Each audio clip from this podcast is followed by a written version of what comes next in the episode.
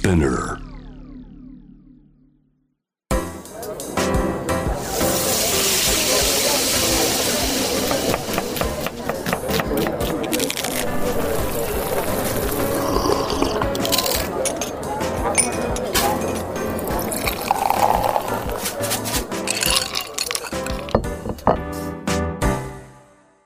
アジナ副音声Voice of Food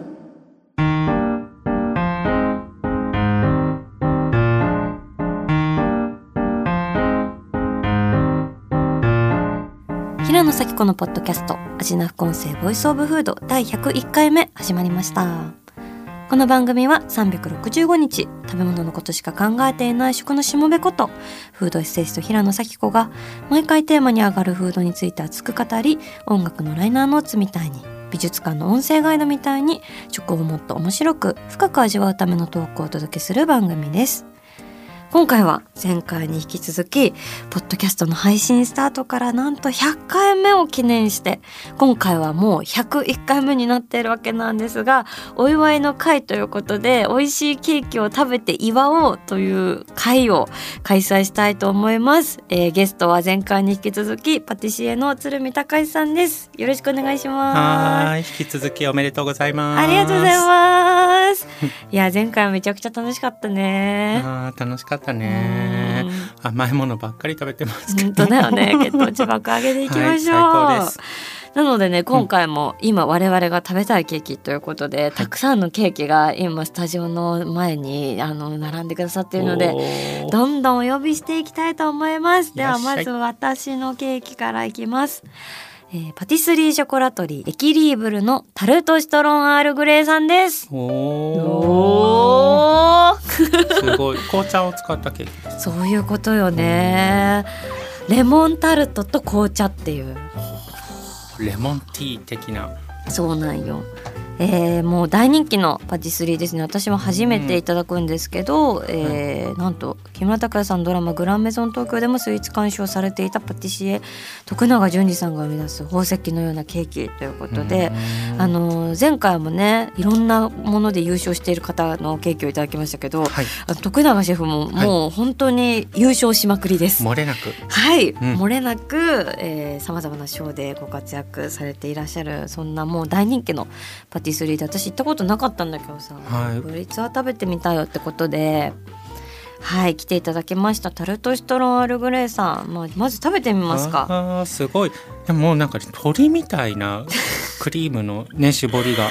そうだね。うん。多分レモンタルトの上にこのアールグレーのクリームなのかな。なんかそんな感じしない、うん、サンタノレっていうねちょっとこう特殊な口金であの絞ってありますね。あでもクリームが硬い。はい、えっとね、ガナッシュ？はい、ガナッシュモンテっていう、うん。あのホワイトチョコレートと生クリームを乳化させて、それを泡立てたあの割へとこうしっえかりとしたコクと甘さのあるクリームだと思います。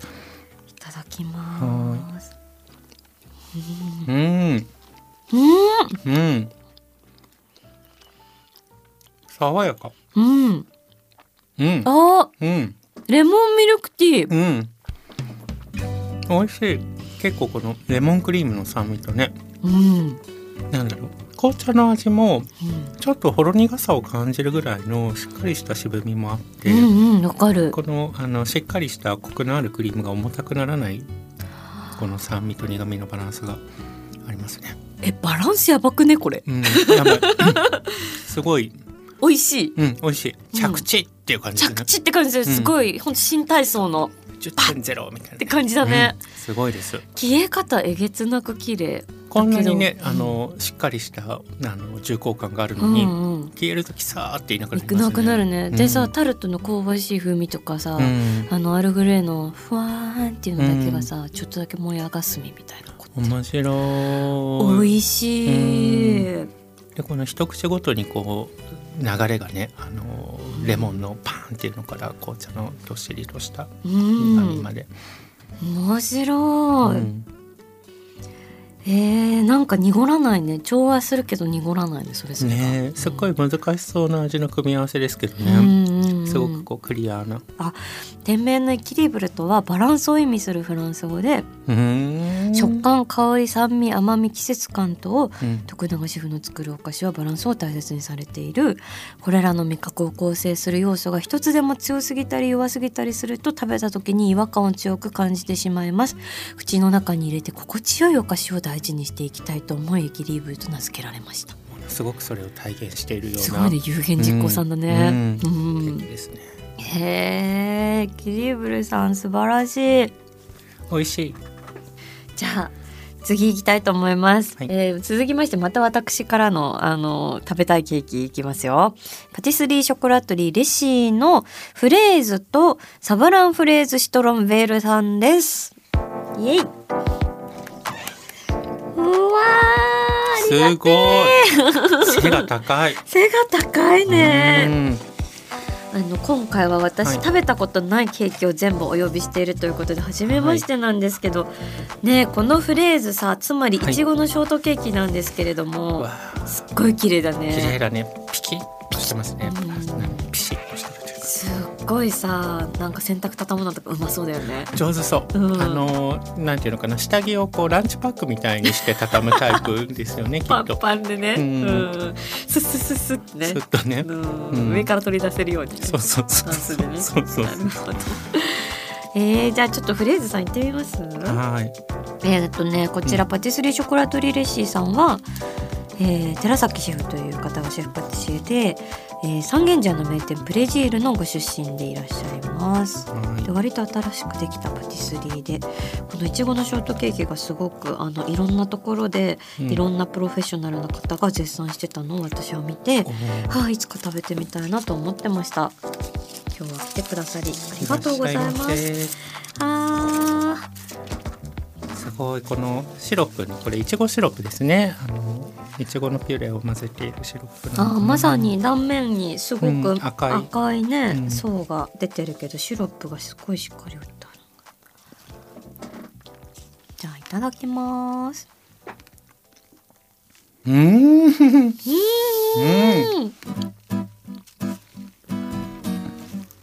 うん。泡です。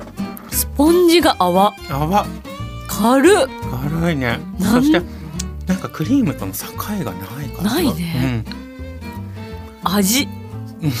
なんか味だけがあるうん。味の副音声をお送りしております。味だけがあります。そうなんかね食感が泡のねシュワシュワシュワシュワシュワっていうのしかないんですよ。本当だうね、ん。といちごがいるっていう感じ。儚 すごいねなんか今まで食べたショートケーキの中で一番一体感がを感じるかもしれない。すごいねびっくりしたねすごいね。うんこんなものがあるんだ。こんなショートケーキが 鶴見は新しいショートケーキを発見した発見しました。レベルが1アップした上そうなんですよ。えービビるねこれうん。これすごくない？すごい。これはホールで食べれますね。そうだね。いけちゃうね、うん。これうん。ほんとに気づいたら食べ終わってだって空気だもん。あとね平野さんよくこうショートケーキを背中からねうん。食べるって言ってたけど、うん。そんな必要ないね。ないね。ないです。だってそんなさ後腐れがどうのというか言う前に食べ終わっちゃうもんね、終わっちゃいます。動揺して ちょっと、うん、うまっ。すごく美味しい。これはすごいな。えー一応紹介文読みますね。はい。構成するすべての要素が主役となりバランスの取れたショートケーキ。うん。濃厚で力強い日光金の卵を使ったジェノワーズは蜂蜜で優しさを加えいちごとフランボワーズのシロップをたっぷりと。生クリームはミルキーで濃く深くキレがある九州産を使い甘みと酸味のバランスが良いいちごとともにサンド。口の中で溶けて広がる味と香りが魅力的。うんまさにすごい。すごいとしか言えない。語彙力が。うんいや本当に美味しいものは語彙力を失わせるからうん。いやーちょっとこちらのサバランフレーズシトロンベールさんもはい。あのねシェフはですねサバランのうん。デザートを、はい。あのー季節ごとにフレーバーを変えて出されているということで、うんこちらはきめ細かいサバラン生地にいちごのリキュールとネグリタラムってなんだろあのね、ラムですよね。ネグリタラム、知らなさ。ダークラムなんだけどネグリタっていうメーカーがあって、ネグリタラム、うん。結構ねえっとまあクラシックなラムだけどフルーティーな香りがあります、うんネグリタラムのシロップを染み込ませクレームディプロマットとイチゴのコンフィチュールライムのジュレとフレッシュのイチゴサクサクのイチゴのシュトロイゼルの一品で、まあ、カップデザートになっておりうんます。はい。結構このレイヤーが見れて綺麗です綺ね麗だね。うん。美味しそう。重たい、重たいね。まあうん。グラスに入ってるしね、うん。うん。いただきます、いただきます。うんうん、うん。なんかうん。春の海ってこんな味すんのかな？てんてててててててんでしょなんか春の海に溺れたみたいな確かにピンク色の海みたいうんなんかさあのプールで溺れたことありますか？ある。あのねこう鼻の中にプールの水が入ってくると、うんうん。なんかさそのプールの水の匂いで自分の頭の中がいっぱいになるでしょ、うんうんうん。そういう感じありますよね。そういう感じあるよね。でなんかそういちごの香りがうん。バーンってくるんじゃなくって、なんかその水の中にファーっていちごの香りがあるみたいなうん。上品なねわかりし者分かりし者 ピンク色の世界になりますね。そうだね。なんかピンク、クの、うん。本当ミュージックビデオとかでさピンクのさ、うん。海の中に溺れるみたいな雰囲気だよね、うん、うん。なんか今ごめん。ちょっとごめん。ボニーピンクがねあのプールの中でわちゃわちゃやってるのが。そっちか。出てきてそっちの方な、うん。確かに、へえ、うん。素敵面白い。すごい色が見える味ですね、あ色が見える味。なるほどね、へえレシーさんすごいね、本当に新しいお店、うん、なかなか行けないけど、うん。こんなに進化したお菓子がねそうだたくさんあるんですね。地図は広がるばかり、本当よ、うん。うん。私たちは超えるばかり。そうです、うん。新大陸発見しては声 ね。発見しては声コロンブスをびっくり、幸せですね。はい。はい。じゃあ、えー、鶴見くんの食べたいお菓子呼んでいただきましょう、お願いします、はい。いらっしゃいませ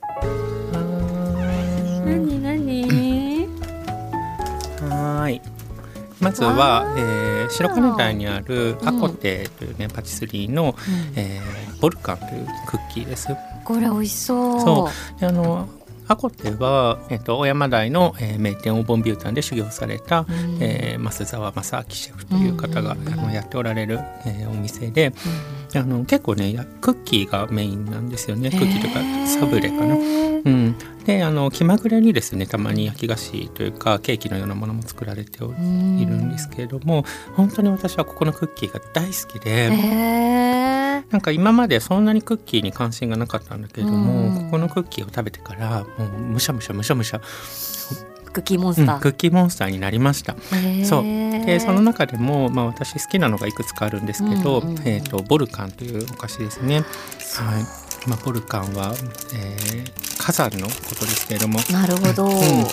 真ん中にね、えっと、ヌガーというかあのアーモンドの、えーキャラメルがね入った、えー、丸いす形のごい素朴なおはい、菓子細いクだ、ッキーです。あーなんか手で作った形って感じしてるね。そうそう。でもねお店に行くとね何個も何個もクッキーがいろんな種類が売っててー。よくこの小さなお店でっていうね。はい、ありがたはい、じゃあいただきましょう。ます。うーん。わーね、お 美味しい、うん、そうなの。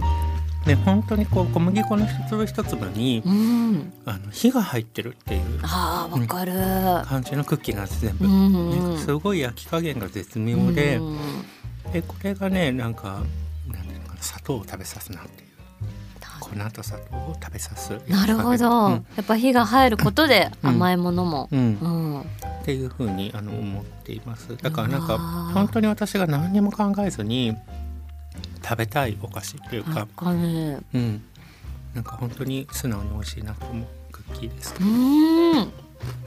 うわ美味しいね。ね。でこういうのがもう本当に20種類ぐらいいっぱいあるわけ。ね夢じゃん、うん、だからねもう本当にお金がいくらあっても足りないというか。本当にこう職人気質の方で、うんうんあの結構ねピリッとしたあ。店内なんですけれども。どんな感じですか？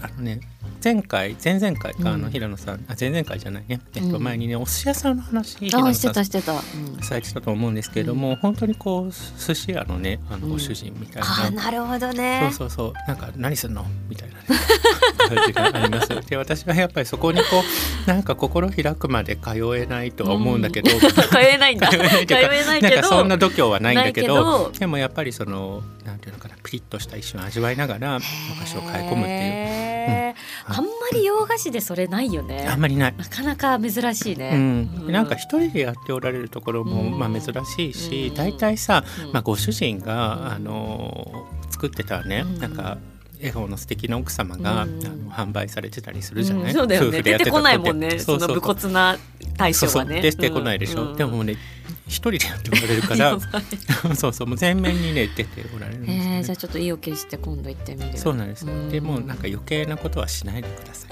うん。素晴らしいですね本当に。はいあでもそれこそさうん。オーブンビュータンが師匠ってことでその川田シェフがさい。私がすごい好きな言葉でそのうん。甘さは控えるものではなく秘めるものってうん。言ってるじゃん。うん。あれってさなんか言葉としてはさ、うん。すごくまああのなるほどってなるんだけど、具体的にそれどうやったら実現できるんだろうって超不思議なんですけど。ね、なんかその甘さをむやみに控えると、うん。あの素材本来の味が、まあ、出てこなかったりとか、うん。なんかこうお菓子がね一個丸々ぼやっとした味になったりするんだけどそのなんか甘さのメリハリをつけるとか、うん。その香りをねあの香りや食感に、うん。えっと、特徴を出したいところはしっかり甘くするとか。そっかななんかそういう風ににして一つのお菓子の中にねその甘さを秘めるっていうのもあるしそうあとはまあ苦味とか、あのーこういうね焼いた香ばしい香りとかで、うん。その甘さを感じにくくするっていうのも、まあ、ありますよね。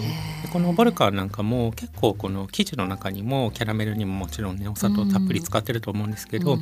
しっかり焼かれて、あうん。の香ばしいことで、うんそれがこうパリッとした食感を生み出すっていうかあの甘さを感じにくく秘めさすっていうことがねできるんじゃないかな。そして私たちは食べ過ぎてしまう。そうそうそう、なるほそれにまんまとやられてしま さてもう一つ 来てくださってる麗しい子はこちら何でしょうう。か？はい、えっ、とそれがね鶴巻にある、えーポピーという、えーお店のスワンですね。シーラニュ。ブポピー。はいシーニュっていうのがねフランス語でスワンのことなんだけど、えー、かわいい大好きです私スワン州。本当、うん ありがとうございます。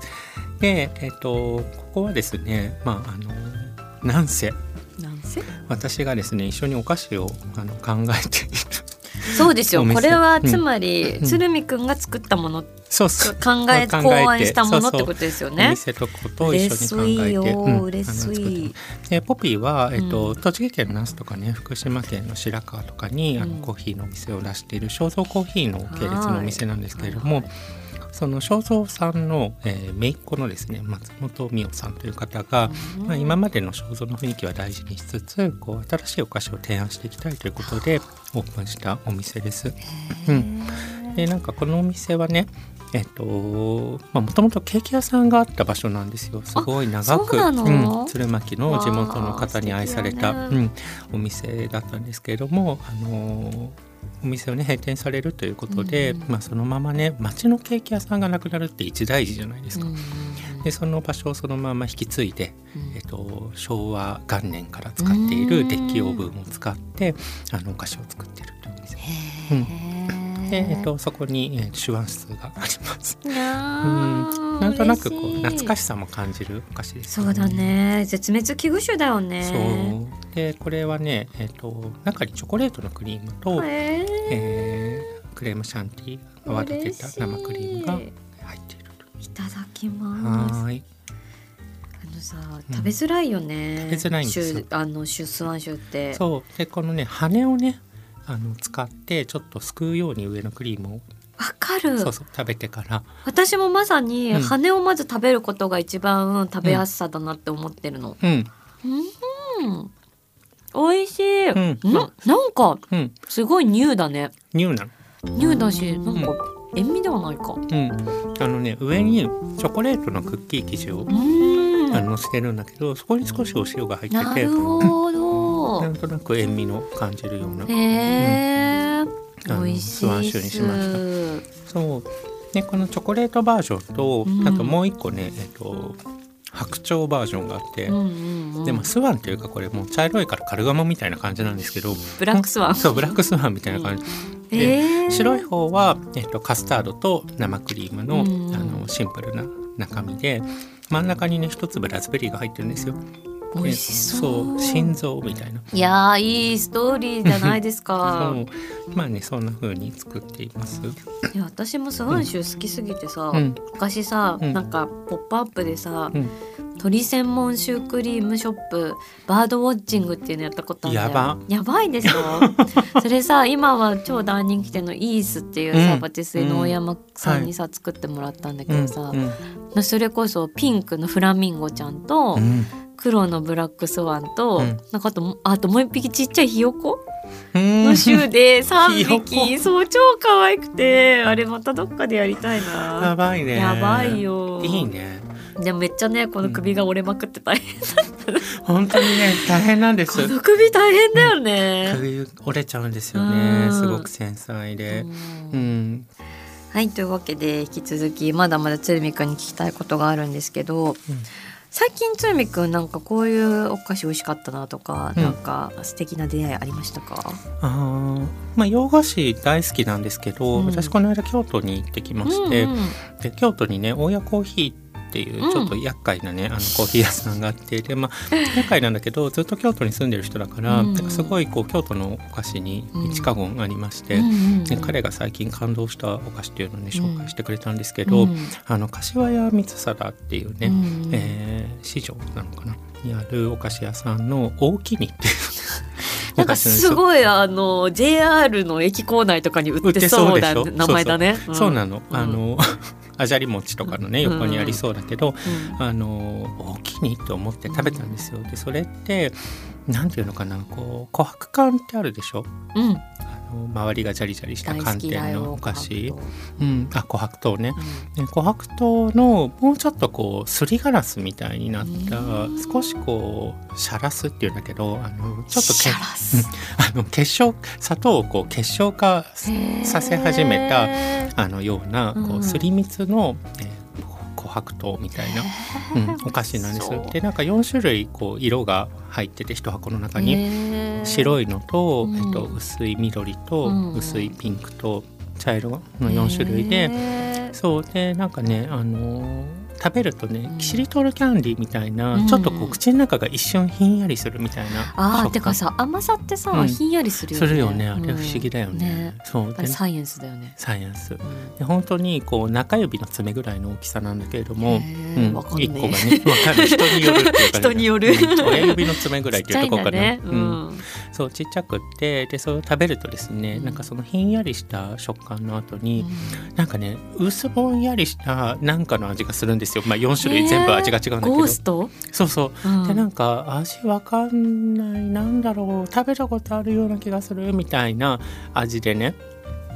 うん。であの3個ぐらい食べるとあ梅かみたいなあことがわかる。ーすごいね。そうで洋菓子って結構しっかりとね梅だったら梅ですみたいなことをするじゃない、はい。はいでもなんかこう和菓子のそういう世界って、うん。なんか本当にこう歩いててあれなんかいい匂いするこの匂いなんだったっけ？あ梅が咲いてるみたいなそういうやり方をするんですよね。うんでそれがすごくうん。なんかこう風流というか、うん。美しいね。そう美しいなと思って、うん。あのハッとしたお菓子でした。へえ、食べてみたい、うん、今度持ってきますね。今度京都行ったら買ってみあます買ってみて自分大で。きにうん、大きにでした。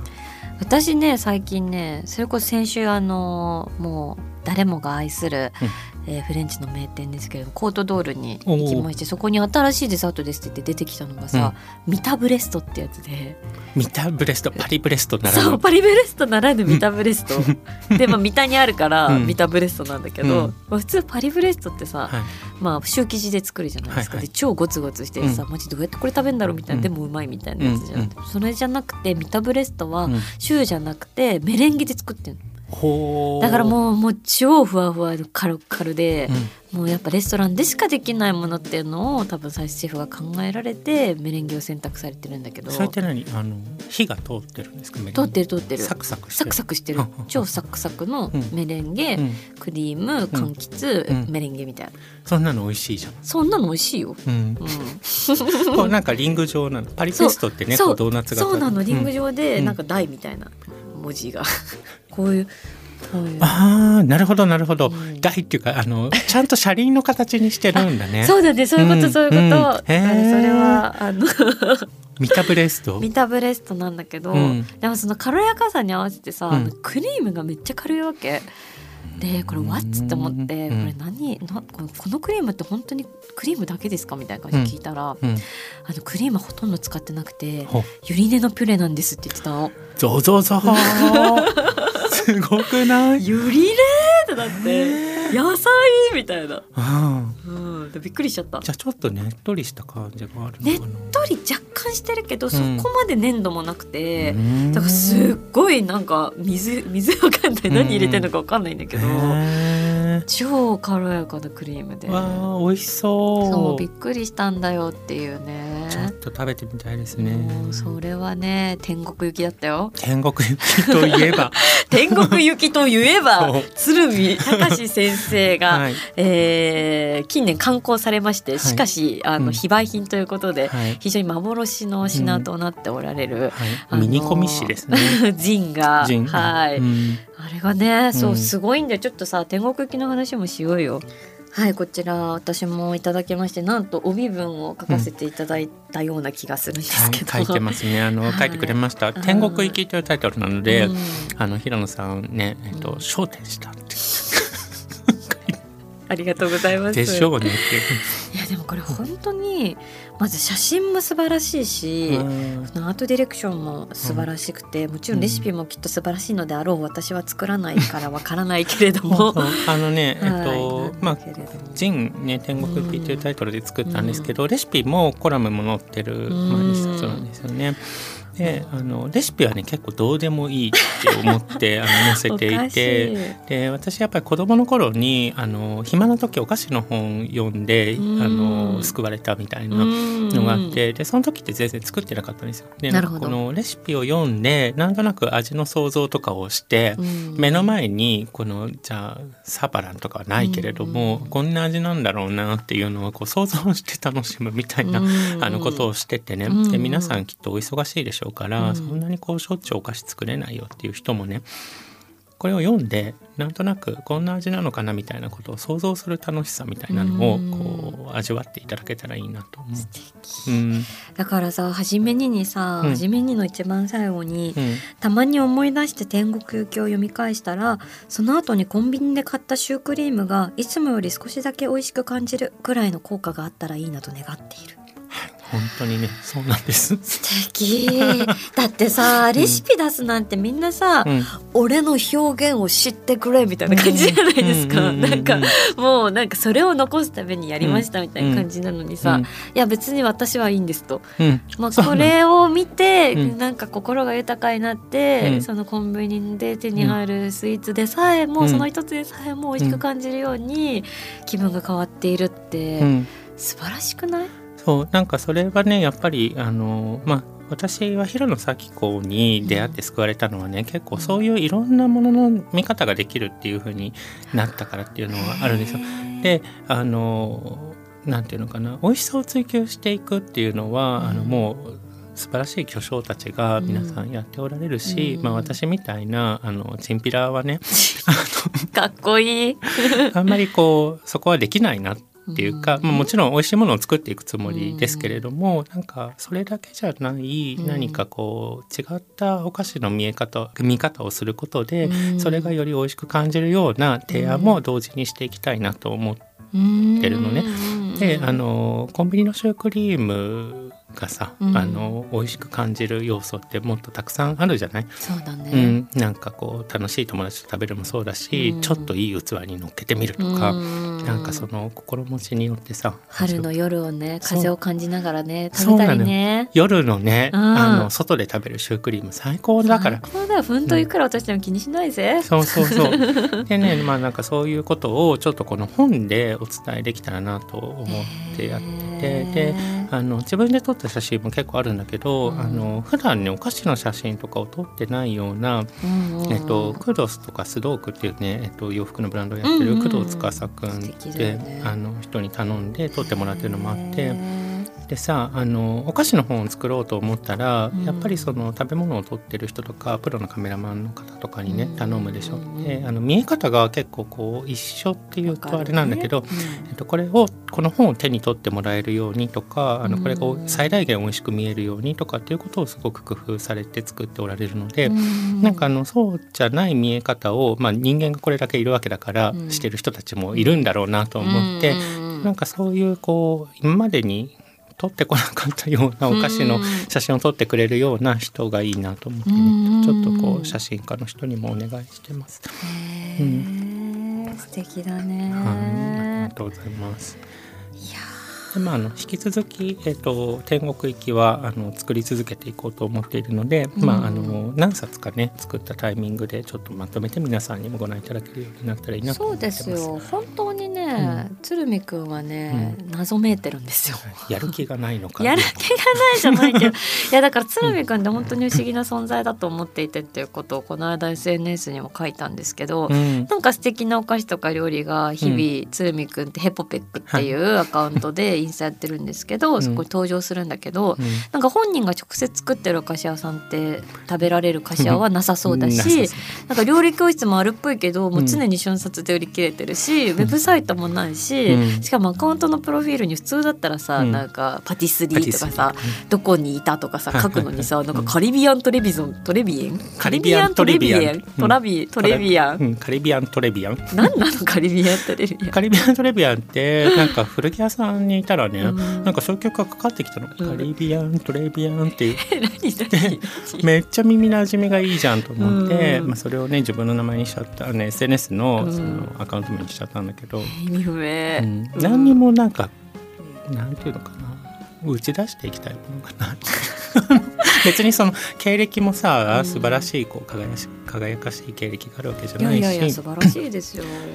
なのでねあのファントムパティシエとか言われたんですよ平野咲そうなんです。あの彼はねうん本当にね、ファントムペーストリー。本当実態がなかなかつかめないうん。減塩菓子店だなっていうふうにうん。私は思っていて、うん。でそうだよねっていうのを鶴見くんに前に話したら鶴見くんが「あでもほら私が大切にしている家庭菓子っていうのがそもそもファントムなところあるからさ」っていうふうに言っててなんかそれがめっちゃ素敵だなと思ったのやっぱその結局、その自分のレシピはいつか誰かのレシピになる、そう。むしろ私の名前なんて上書きしちゃうくらい、うん。人生の中でその人のレシピになっていってくれたら嬉しいみたいなことなんでしょう。そうそれがね大事だと思って、あへのーやっぱり今までねお店のお菓子を、うん。まあ、今もやってるんだけれども、うん。それもそれですごくいいうん。お菓子のシーンなんだけど、うん。あの最近家庭菓子をやり始めて、うん。教室をやり始めてからうん。面白いなと思うのが、うん。なんかそのレシピをね持ち帰って、うん。あの皆さんの家で作るとね、うん。何かしらちょっとやっぱ違うことになってる。んそうですで皿も違うし、うん。でそういうふうにこう変わっていく伝言ゲームみたいなのがなんかすごい面白いじゃんと思って。すごいね。でさなんかその古くからあるお菓子のレシピとかも、うん。きっとそうやってさ徐々に徐々にこう皆さんの都合のいいように変わっていってるんだろうな、うん。まあ、本来のそのレシピのあり方っていうのが、うん。こうきっちり守んなきゃいけないみたいなことじゃなくて、うん。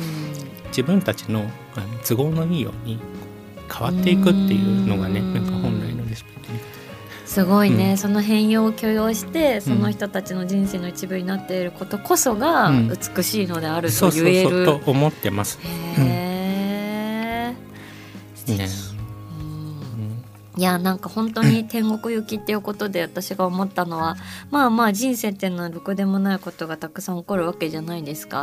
しかしまあいつか誰しもが天国に行くことになるわけなんですがその日までこうやって偶然同じ時代に生まれて、うん、まあ袖振り合った者同士、うん、まあ今日もですけどこんな風に甘いものに囲まれてお茶をしばいてたくさん天国の練習ができたら良いなと思っております。本当に練習中。練習中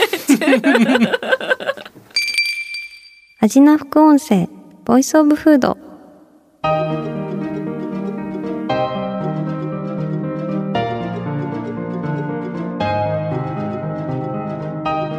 というわけで今回は、えー、パティシエの鶴見さんとともに100回記念後編をお届けしました。鶴見さんいかがでしたか？最高でしたね。なんかすごくこう私の中でも甘いものの美味しさが更新されたような気がします。ね幸せでしたね、うん、皆さんもぜひ甘い時間たくさん楽しんで日々の糧にしていただきたいなと思いますそして102回目以降も引き続き味の副音声よろしくお願いします。ついみくんまた来てね。はいありがとうございますそして引き続き味のフレンズたちの好きな食べ物のメッセージも募集しています。好きなケーキもよかったら教えてください。どんなところが好きなのかいつ食べるのがおすすめなのかエピソードとともに送っていただけたら嬉しいです。メッセージを紹介された方には番組オリジナルステッカーをプレゼントします。メッセージは味の副音声のインスタグラムをチェックして送ってください。そして味の副音声は毎週月曜日に配信しています。さらに JWAVE のラジオでもお聴きいただけます。毎週金曜日深夜12時30分から FM81.3JWEB こちらもぜひチェックしてください。平野咲子が届ける味の副音声ボイスオブフード。次回も食べ物への愛を声にしてお届けしていきます。あーお腹すいた。